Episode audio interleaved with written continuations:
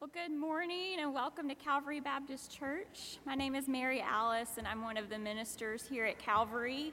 And if you are new to Calvary today, we are really glad that you're here, and we want you to know that you are welcome in this space today. You will need a worship folder as well as one of the hymnals in front of you to guide you in worship today. Also, we would be honored for the opportunity to follow up with you later this week by email or phone to get to know you better and one way that can happen is if you would be willing to fill out the visitor card in your pew and place it in the offering plate later in the service. That's also a way that you can ask for more information about different ministries at Calvary or let us know how we can be praying for you and with you in the coming week. Well, I'm mindful that today is Father's Day, and many of us bring a variety of lived experiences and emotions with us into this room today. We have a litany in your worship folder that tries to acknowledge all of these different experiences and perspectives. And know that whether today is a day that you celebrate or today is a day that you are just trying to make it through, we hold space for that, and we hold space for you in this place today. Well, this has been a week of celebration for Calvary. Uh, at the Baptist Women in Ministry annual gathering in Dallas this week, right before CBF General Assembly, Calvary was recognized as the 2018 Baptist Women in Ministry Church of Excellence. Yeah.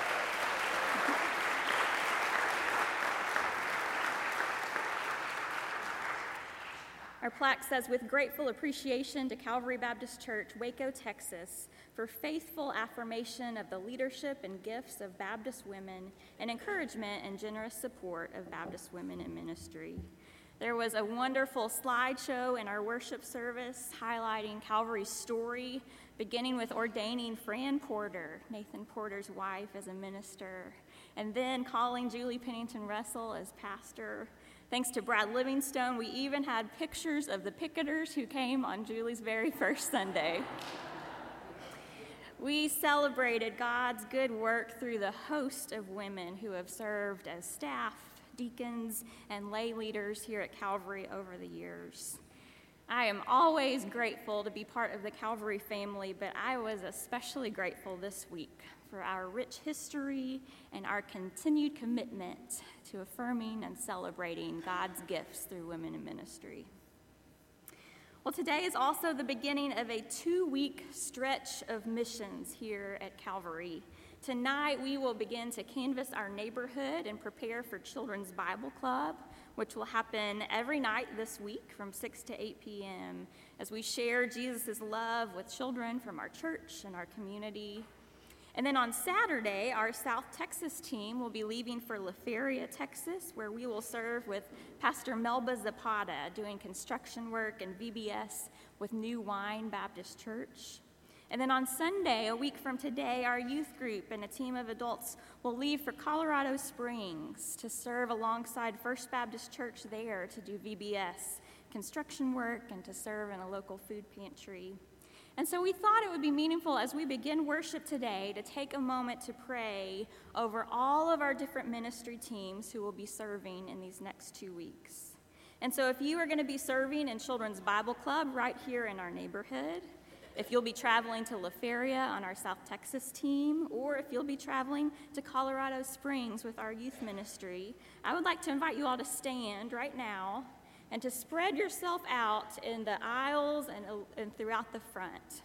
If you're helping at Bible Club in any way, and if you're serving on one of these mission teams, we would love to take this time at the beginning of worship to pray over you. And so, as you all scatter yourselves out, I would now like to invite the rest of us to scatter about and to lay hands on the people standing near you and to pray for and with these mission leaders. Feel free to scatter about and lay hands at this time.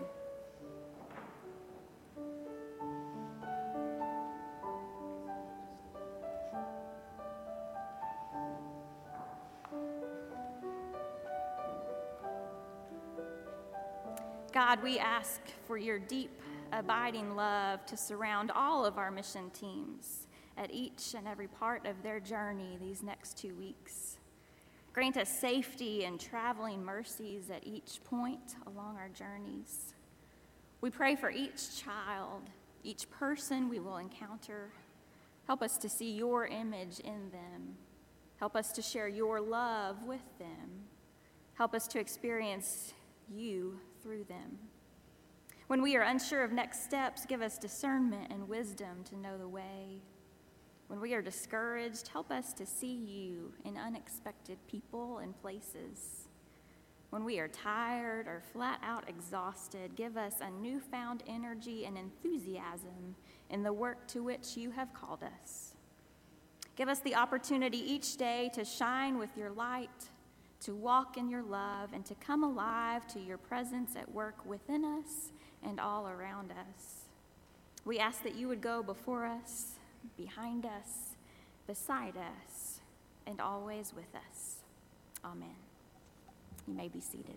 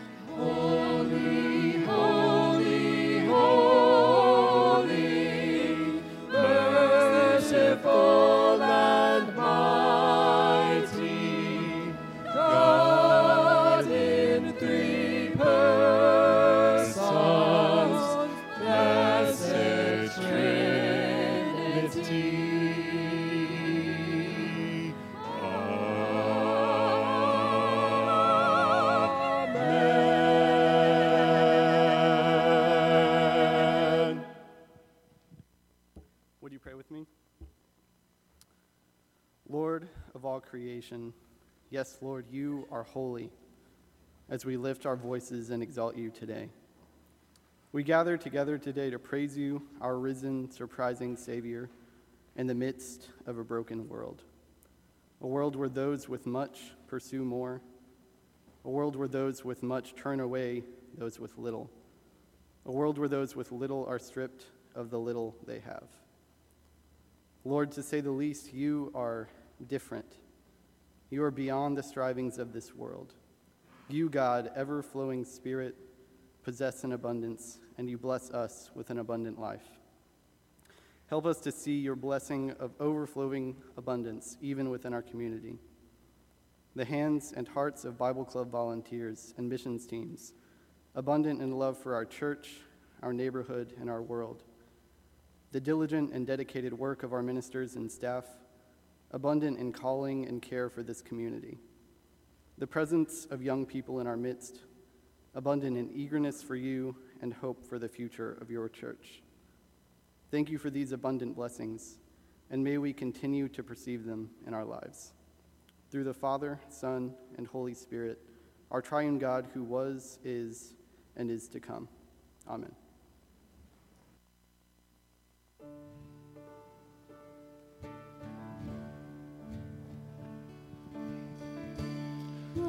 Worthy is the Lamb who was slain. Holy, holy is he. Sing a new song to him who sits on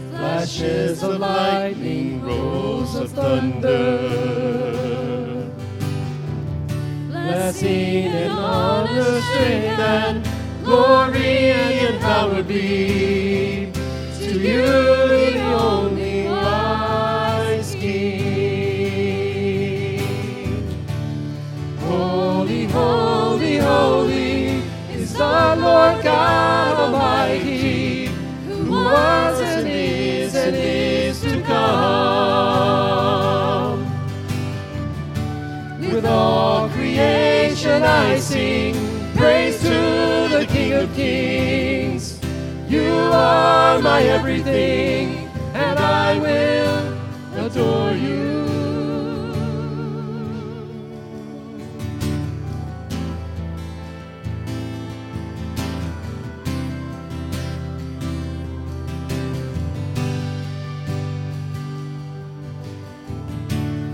filled with wonder, awestruck wonder at the mention of your name. Jesus, your name is power, breath and living water, such a marvelous mystery.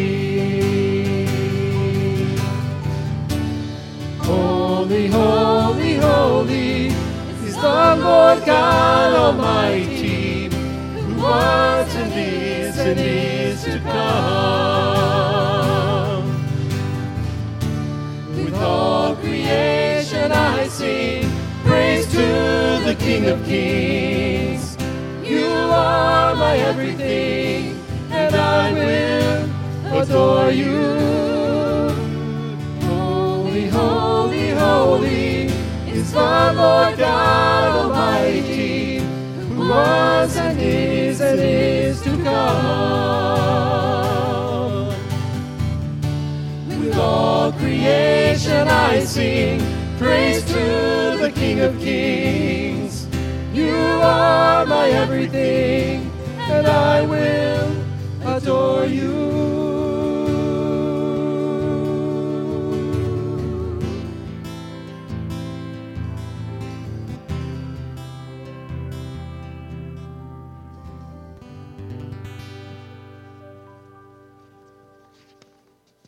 A reading from the book of Genesis. And Pharaoh said to Joseph, I have had a dream, and there's no one who can interpret it. I have heard it said of you that when you hear a dream, you can interpret it. Joseph answered Pharaoh, It is not I. God will give Pharaoh a favorable answer. Then Pharaoh said to Joseph, In my dream, I was standing on the banks of the Nile, and seven cows, fat and sleek, came up out of the Nile and fed in the reed grass. Then seven other cows came up after them, poor, very ugly, and thin. Never had I seen such ugly ones in all the land of Egypt. The thin and ugly cows ate up the first seven fat cows. But when they had eaten them, no one would have known that they had done so, for they were still as ugly as before. Then I awoke. I fell asleep a second time, and I saw in my dream seven ears of grain, full and good, growing on one stalk, and seven ears, withered, thin, and blighted by the east wind, sprouting after them. And the thin ears swallowed up the seven good ears. But when I told it to the magicians, there was no one who could explain it to me. Then Joseph said to Pharaoh, Pharaoh's dreams are one and the same. God has revealed to Pharaoh what he is about to do. The seven good cows are seven years, and the seven good ears are seven years. The dreams are one. The seven lean and ugly cows that came up after them are seven years, as are the seven empty ears blighted by the east wind. They are seven years of famine. It is as I told Pharaoh. God has shown to Pharaoh what he is about to do. There will come seven years of great plenty throughout all the land of Egypt. After them, there will arise seven years of famine, and all the plenty will be forgotten in the land of Egypt. The famine will consume the land. The plenty will no longer be known in the land because of the famine that will follow, for it will be very grievous. And the doubling of Pharaoh's dream means that the thing is fixed by God, and God will shortly bring it about. Now, therefore, let Pharaoh select a man who is discerning and wise, and set him over the land of Egypt. Let Pharaoh proceed to appoint overseers over the land, and take one fifth of the produce of the land of Egypt during the seven plenteous years. Let them gather all the food of these good years that are coming, and lay up grain under the authority of Pharaoh for food in the cities, and let them keep it. That food shall be a reserve for the land against the seven years of famine that are to befall the land of Egypt, so that the land may not perish through the famine. During the seven plenteous years, the earth produced abundantly. He gathered up all the food of the seven years when there was plenty in the land of Egypt, and stored it up food in the cities. He stored up in every city the food from the fields around it. So Joseph stored up grain in such abundance, like the sand of the sea, that he stopped measuring it. It was beyond measure. The seven years of plenty that prevailed in the land of Egypt came to an end, and the seven years of famine began to come, just as Joseph had said. There was a famine in every country, but throughout the land of Egypt there was bread. When all the land of Egypt was famished, the people cried to Pharaoh for bread. And Pharaoh said to all the Egyptians, Go to Joseph. What he says to you, do. And since the famine had spread over all the land, Joseph opened all the storehouses and sold to the Egyptians, for the famine was severe in the land of Egypt. Moreover, all the world came to Joseph in Egypt to buy grain, because the famine became severe throughout the world. A reading from the Gospel according to John. So again, Jesus said to them, Very truly, I tell you, I am the gate for the sheep. All who came before me are thieves and bandits, but the sheep did not listen to them. I am the gate. Whoever enters by me will be saved, and will come in and go out and find pasture. The thief comes in only to steal and kill and destroy. I came that they may have life and have it abundantly. This is the word of God. Thanks, Thanks be to God. higher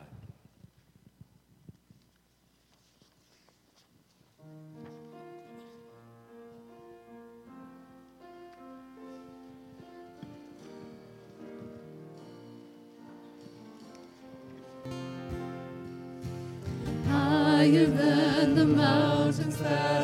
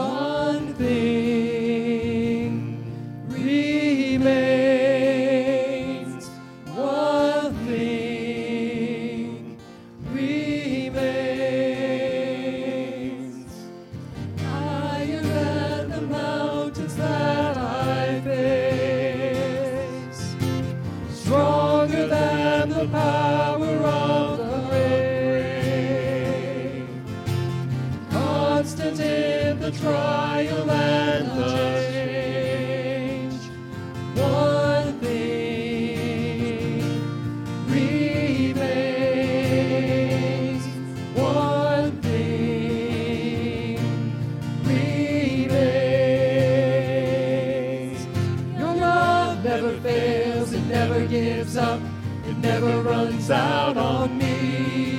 Your love never fails, it never gives up, it never runs out on me. Your love never fails, it never gives up, it never runs out on me. Your love.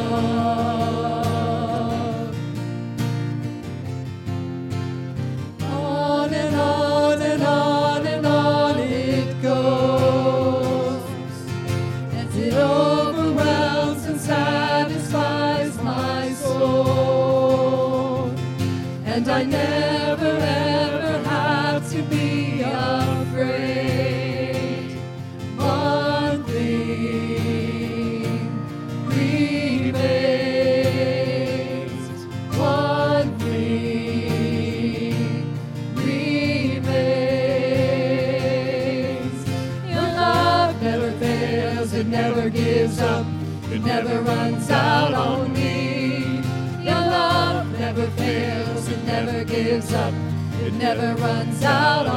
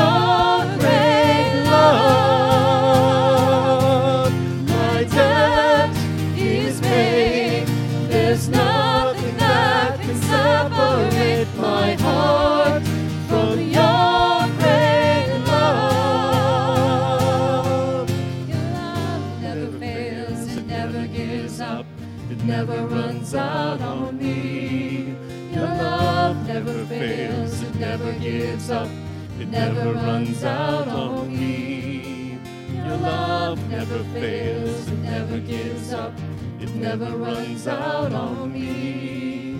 Your love.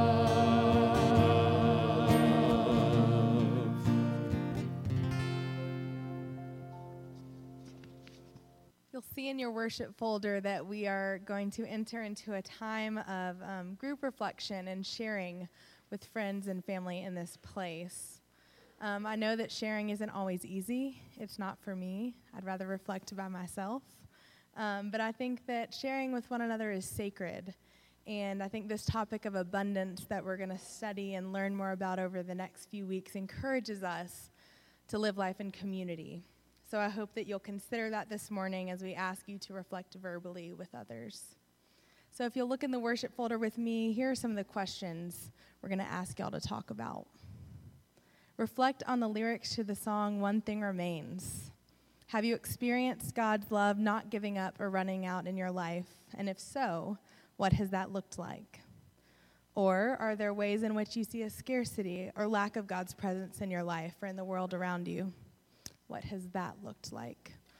All answers are welcome here. Um, if you do want to reflect by yourself, you're welcome to do so. But I invite you all to get into a small group, um, three to five people. Turn around, get up and move. If you see a guest with us this morning, go share with them. Um, I invite you to do that at this time.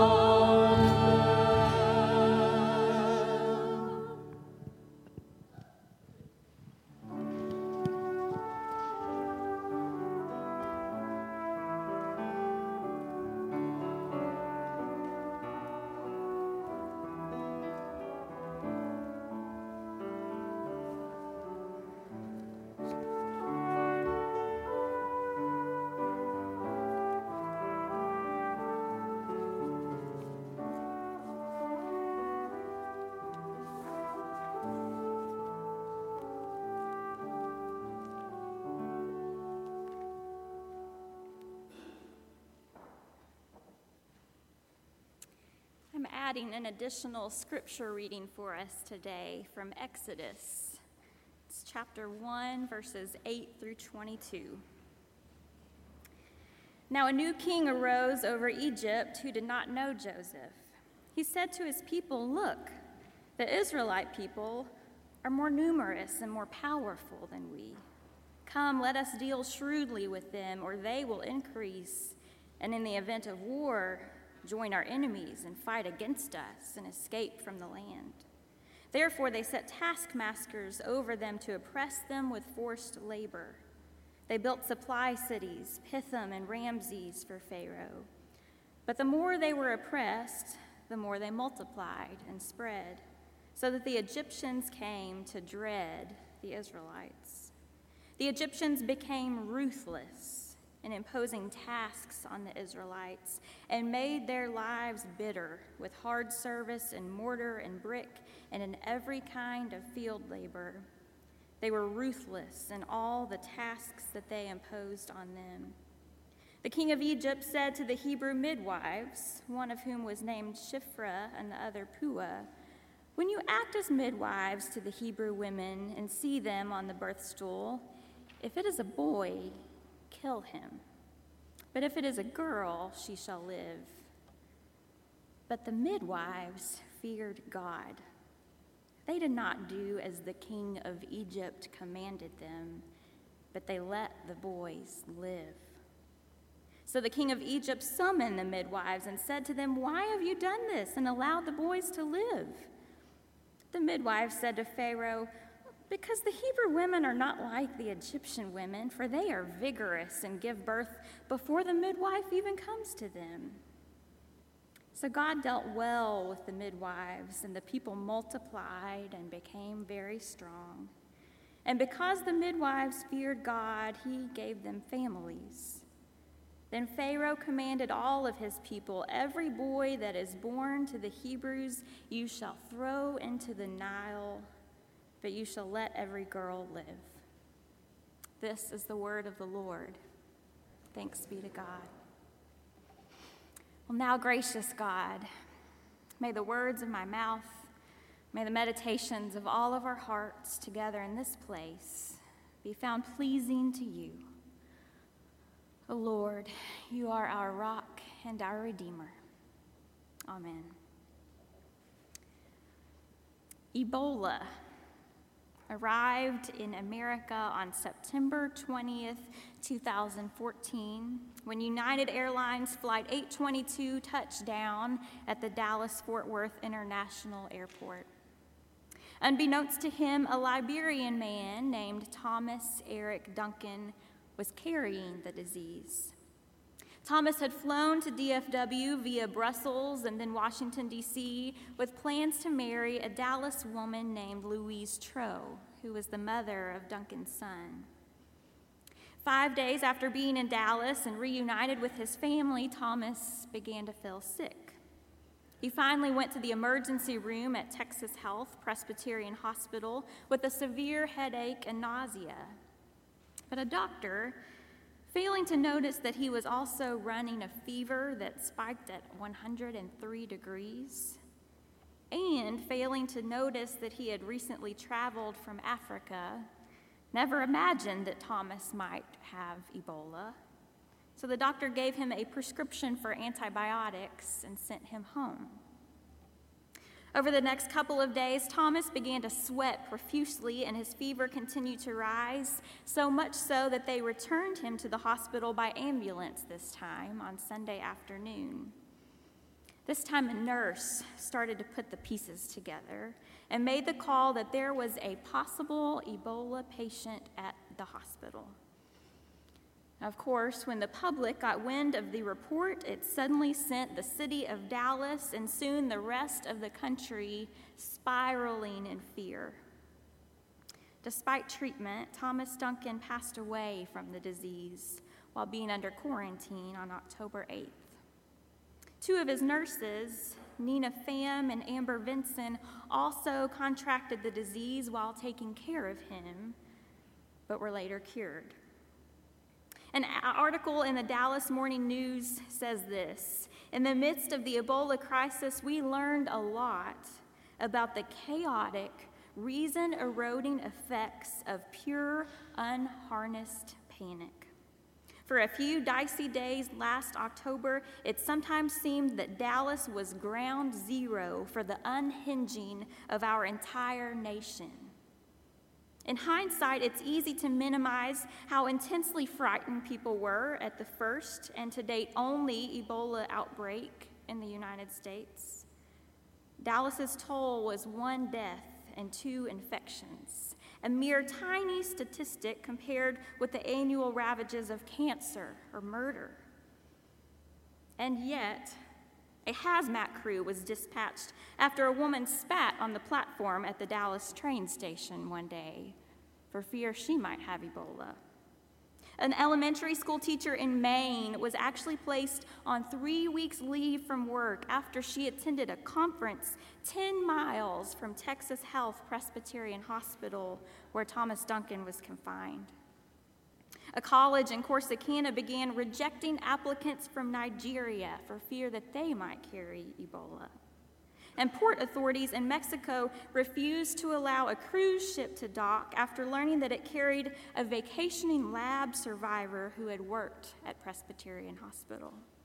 Blockades were set up and traffic halted after a carsick passenger threw up on the bus that just happened to be near the Pentagon. And parents at a Mississippi middle school pulled their kids out of class after learning that the principal had been to a funeral in Zambia, which was about the same distance from Africa's Ebola hotspot as Dallas is from Seattle. Now, I certainly don't want to make light of the seriousness of Ebola, but I do want to point out that we do not make the best decisions when we are operating from a place of fear. Which is exactly what I think we find Pharaoh doing in today's text in Genesis 41.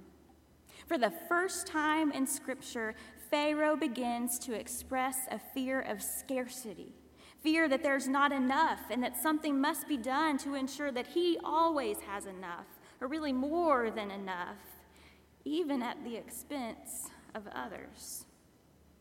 But this fear of scarcity is completely counter to all that we have read thus far in the book of Genesis. As we've discussed these last few weeks in worship, the Bible starts out with this beautiful liturgy of abundance, as scholar Walter Brueggemann calls it.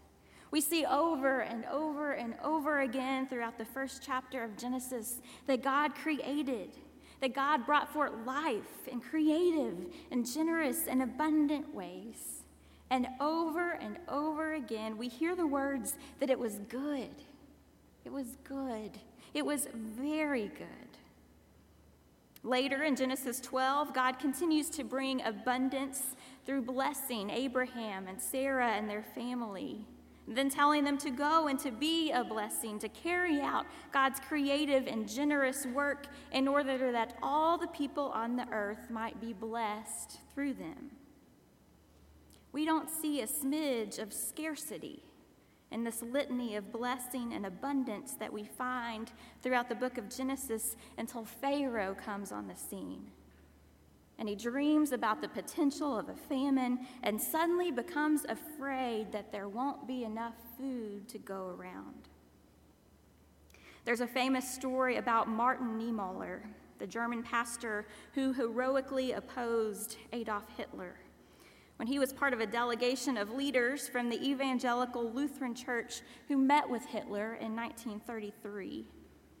And it is said that Martin that stood at the back of the room and quietly observed everything that was going on. He didn't say a word in that meeting. And then when he went home, his wife asked him how the meeting went. And he replied, I discovered that Herr Hitler is a terribly frightened man. Much like Hitler, I believe Pharaoh was a terribly frightened man. And operating from a place of fear, he enlists Joseph to work out a plan to respond to the famine. But it's a plan that will only help Pharaoh. As Brueggemann explains, for the first time in the Bible, someone says, There is not enough, so we've got to get everything. And so Pharaoh sets forth these systems of control and monopoly over the food supply. And in the first year of famine, the people give up their land for the food. The second year, they give up their cattle. And in the third year, they give up all they have left their children. When they have nothing left to give but themselves, they ultimately give that up too, which is how Israel ultimately becomes slaves to Pharaoh in the land of Egypt. Now, despite all that Pharaoh does to them and takes from them, if we continue to read into the beginning of the book of Exodus, we notice that even after the Israelites are in slavery, God continues to provide an abundance for them. And this time, that abundance comes in the form of babies. Now, a new king comes to power, and this king, who also happens to be operating from a place of fear and scarcity, looks around and he says, There are more Hebrews than there are Egyptians. And they're stronger than we are because they're working harder than they are. And so we've got to do something about this, or they will continue to increase, and they could join with our enemies, and they could fight against us, and they would win. Talk about worst case scenario planning. So Pharaoh designs a plan to oppress them with even more forced labor. But the harder he pushes against them, the more the Hebrew people seem to strengthen and multiply. So then Pharaoh comes up with another plan. He goes to the Hebrew midwives, Shiphrah and Puah, and tells them to kill any of the baby boys who are born. But Pharaoh underestimates something the power of women. And there is no way that these women were going to do this because their allegiance was to God and not to Pharaoh. As pastor and writer Nadia Bolz Weber said at an event in Fort Worth a few weeks ago, sometimes, like Shiphrah and Puah, the most holy thing we can say to those in power is no, not on my watch. Like many of you, I have been gut wrenchingly sick this week, hearing story after story about children being brutally and traumatically ripped from their parents while their families are seeking asylum at our borders. According to the Department of Homeland Security, at least 2,000 children have been separated from their parents since mid April. And all this is in response to our own government's inhumane and abusive policy Friends, when our government operates from a place of fear and scarcity, when we hear story after story about the cries of children in these facilities who have been separated from their parents and the cries of mothers separated from their babies, I believe our calling is to stand up to power in bold and biblical acts of defiance, like our sisters Shiphrah and Puah, and to say, No, not on my watch. My friend and former Calvary member Jamie McLaughlin, who is now serving as the pastor of First United Methodist Church of Valley Mills, is organizing a gathering of faith and community leaders downtown at Heritage Square on Tuesday at 2 p.m. called Waco Stands for Children. Jamie writes Our laws are to be obeyed when they are righteous and in line with God's law.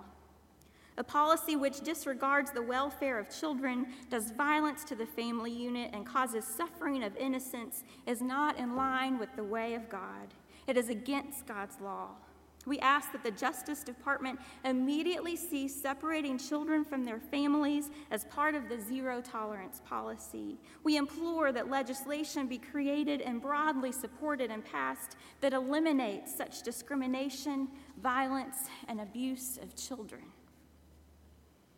Calvary, I hope we can stand together, that we can stand up to fear, stand up to power, and say, no, not on our watch. I started off today by sharing about the Ebola crisis in Dallas several years ago and the reason that it's on my mind this week is that I heard friends from Wilshire Baptist Church in Dallas present this week at CBF General Assembly about their church's response in the midst of this crisis. Because Louise Troh, the wife of Thomas Duncan, and her children are members at Wilshire.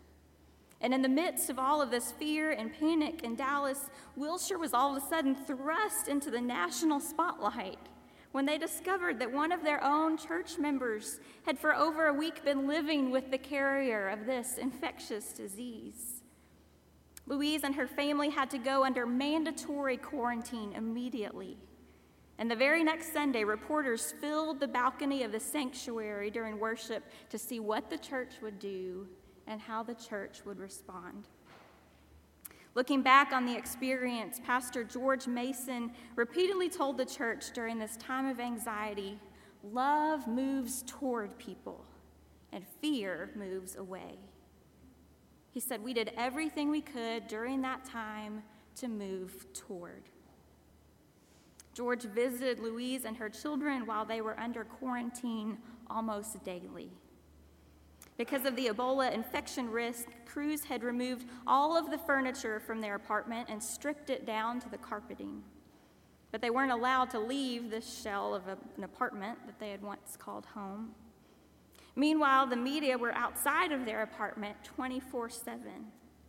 Ultimately, George and a local Catholic priest worked with government officials to move the family in the middle of the night to an off site campgrounds where they would have more space and privacy, and the media wouldn't even know where they were. After their mandatory quarantine was over, Louise and her family were grieving over all that had happened to them and all that had been taken away from them. No one in Dallas would rent an apartment to Louise and her family. So several people from Wilshire stepped up to buy them a condo that they could ultimately rent once they got on their feet again. But they also had nothing. Officials who had decontaminated their apartment burned all of their possessions, saving only a few documents, some photographs, and a Bible. This faith community was ushered into a daily work of love and of moving toward and not away from people, even in the midst of a community continuing to live in fear. And I believe our calling is the same. Scarcity causes us to hoard, to grasp, to hold on tighter, to hide, to be afraid, to move away. But love, Love calls us to give, to open up, to let go, to stand up, to be brave, to be bold, to walk toward. Love stands up to power and says, No, not on my watch. Love does not delight in evil, but rejoices in the truth. Love always protects, always trusts, always hopes, always perseveres. Love refuses to believe the myths of scarcity and fear and anxiety, even when the world says otherwise. Love invites a different way, a more abundant way. Love is the way of Jesus, who was an immigrant child himself, seeking refuge and safety with his family in a foreign land. And so, my beloved Calvary, may we be brave enough to walk in the way of Jesus. And may we be bold enough to live in the way of God's abundant love. And so, God, I ask you would give us boldness. It's so easy to look around and to notice the things that we do not have, the things that are not right, the things that are not good the many ways that we don't have enough or that we aren't enough. Stories of scarcity are all around us, and fear is all around us. But I ask that you would give us courage to step into another way, a more abundant way, and that you would give us the courage to walk in Jesus' way. We ask these things in your name and for the sake of your kingdom. Amen. Well, this morning we have heard and we have sung, we have read, and we have spoken about God's abundant love, even in a world in which you and I experience the reality of scarcity. Ultimately, it's Jesus who showed us this magnitude of God's love when he moved toward us not away from us, and came to be with us. Jesus' life, death, and resurrection all took place that we too might have life. And as the Gospel of John says, that we might have it abundantly. And so, if you would like to talk with one of our ministers about what it looks like to follow and to walk in the way of Jesus, we would love nothing more than to visit with you today. Or if you would like to join this community of faith at Calvary, where we seek to know and to follow Jesus together in the best ways we know how, we would love to welcome you into our church family today. However, God leads you to respond, our ministers will be in the back ready to receive you and to pray with you as we continue in worship.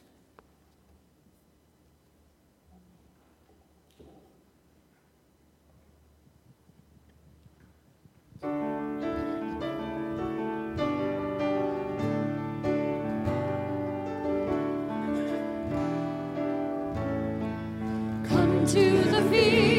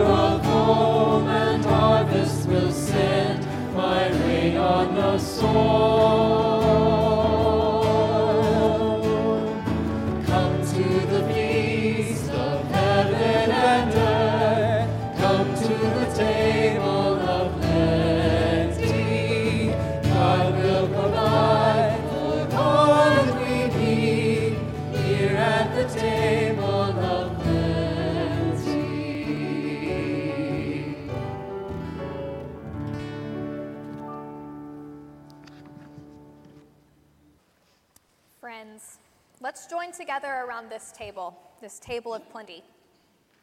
This table is for all of us, near and far, high and low, east and west, and north and south. This table is for all of us, but it is not our table. It is not a Baptist table. It is not a Calvary table. This is the Lord's table, and it is for all of us. And it's a table of abundant grace and overwhelming welcome. God of grace, today we are reminded that the abundant life is not the life marked by excess, but by enough and enough for all. In times of anxiety and fear, it's easy to focus inwardly on ourselves instead of outwardly on others. It's easy to feel scarce instead of abundant. You have prepared for us this table of nourishment and fellowship, love and comfort. Our cups overflow with your gifts of grace. In this time of breaking bread, God, and at all times, we ask that you empower us to be people of abundant life, that we may choose to trust in your provisions. In Jesus' name, amen. As we share in the Lord's Supper today, we will be coming to different stations around the sanctuary. There are three stations at the front and a gluten free station at the back. You are invited to come to the one nearest to you. Exit your pew on the right and return on the left. If you'd like to receive the Lord's Supper at your seat, raise your hand and a deacon will come.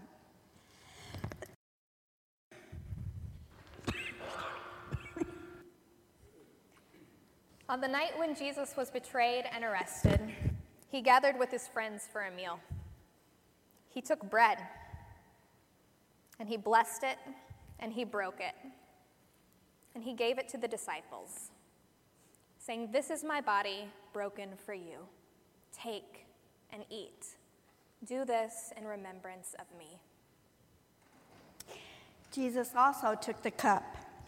He blessed it and gave it to his friends, saying, This is the cup of the new covenant, which is poured out for you and for all people for the forgiveness of sin.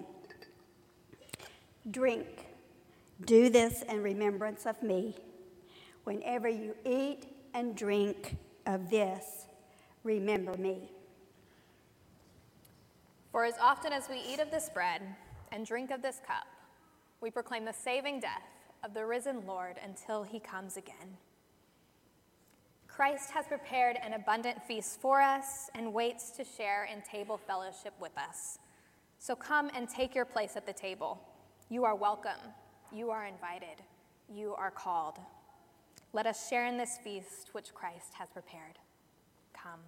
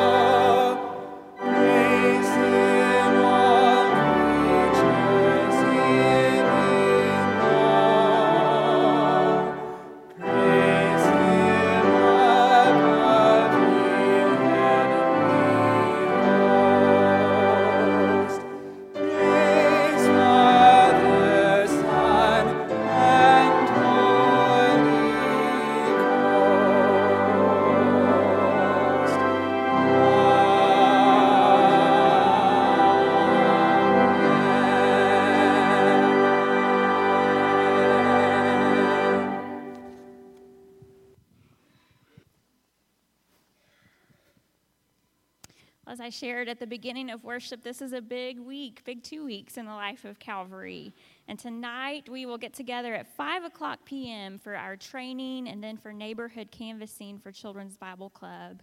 This is one of the biggest weeks of the year in the life of our church and one of the most missional weeks in the life of our church. And so we are hopeful and excited about the ways that God will work as we come together to serve children in our church and in our neighborhood. And I think we have a lot of fun doing it too. So I hope you'll be there tonight, 5 o'clock training, or if you'd just like to come help hand out flyers, join us at 6 o'clock tonight. Also, next, or this coming Saturday, is the women's tea at Greater New Light at 1 o'clock p.m. Uh, I know the men had a breakfast yesterday, and I've heard wonderful reports from several of our men about that. So, this is an opportunity for women. Um, the event is at 1 p.m., and there's more information in your worship folder about how to RSVP for that. And we hope to have a great group of women participating with our friends at Greater New Light this weekend as well. Well, I'm going to ask Rachel and Blake Kent and also the Tang family if you all would join me up front. Um, it is always very bittersweet to have to say goodbye while we also celebrate that God calls us to different places from this space. And Rachel and Blake yesterday were loading their moving truck and will be moving to Boston later this week, where Blake will do a postdoc fellowship with Harvard. You all have been so vital to our ministry here, and particularly to our young adults ministry over the past few years. Blake has also led us in worship each week in our worship ensemble, and Rachel has served as a deacon with us as well, and we will dearly miss your presence in this place. Also, the Tangs, this is the last Sunday that we may see all of you together here for a while. Uh, Dennis recently accepted a job with a 3D printing company that is based in China. And the beautiful thing is that for God to send them to China has been a prayer of the Tangs for quite some time, and they are so passionate about that. It has been a prayer of ours, of our life groups, and our mission teams. And so while we are so sad to see you go, we celebrate and are overjoyed at God's abundance and providing for this. Um, so Dennis starts work later this week, right? Next week, okay. Uh, and then he and Agnes and Sarah will be helping to lead an English camp in the Shandong province in early July. And then Agnes will leave for Taiwan, where she will be doing a Fulbright fellowship over the next year. Tangs, you have also been so instrumental in our ministry and our mission here at Calvary, not only in our mission team and in our work within China, but in our hospitality to international students and in our ministry in this place. And we are so grateful for your leadership and your ministry here as well. Know that all of you are leaving a tremendous hole at Calvary, and we are grateful for the ways that you have offered your love, your care, your kinships, and hopes in this place. And we celebrate with you as you continue to follow where God is calling you.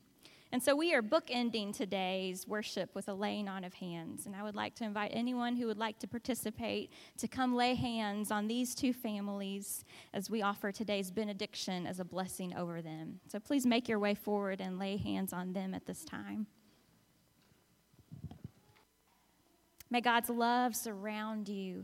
May Christ's mercy astound you, and may the Spirit abound in you so that you live in the fullness of the God who is with you always. Amen.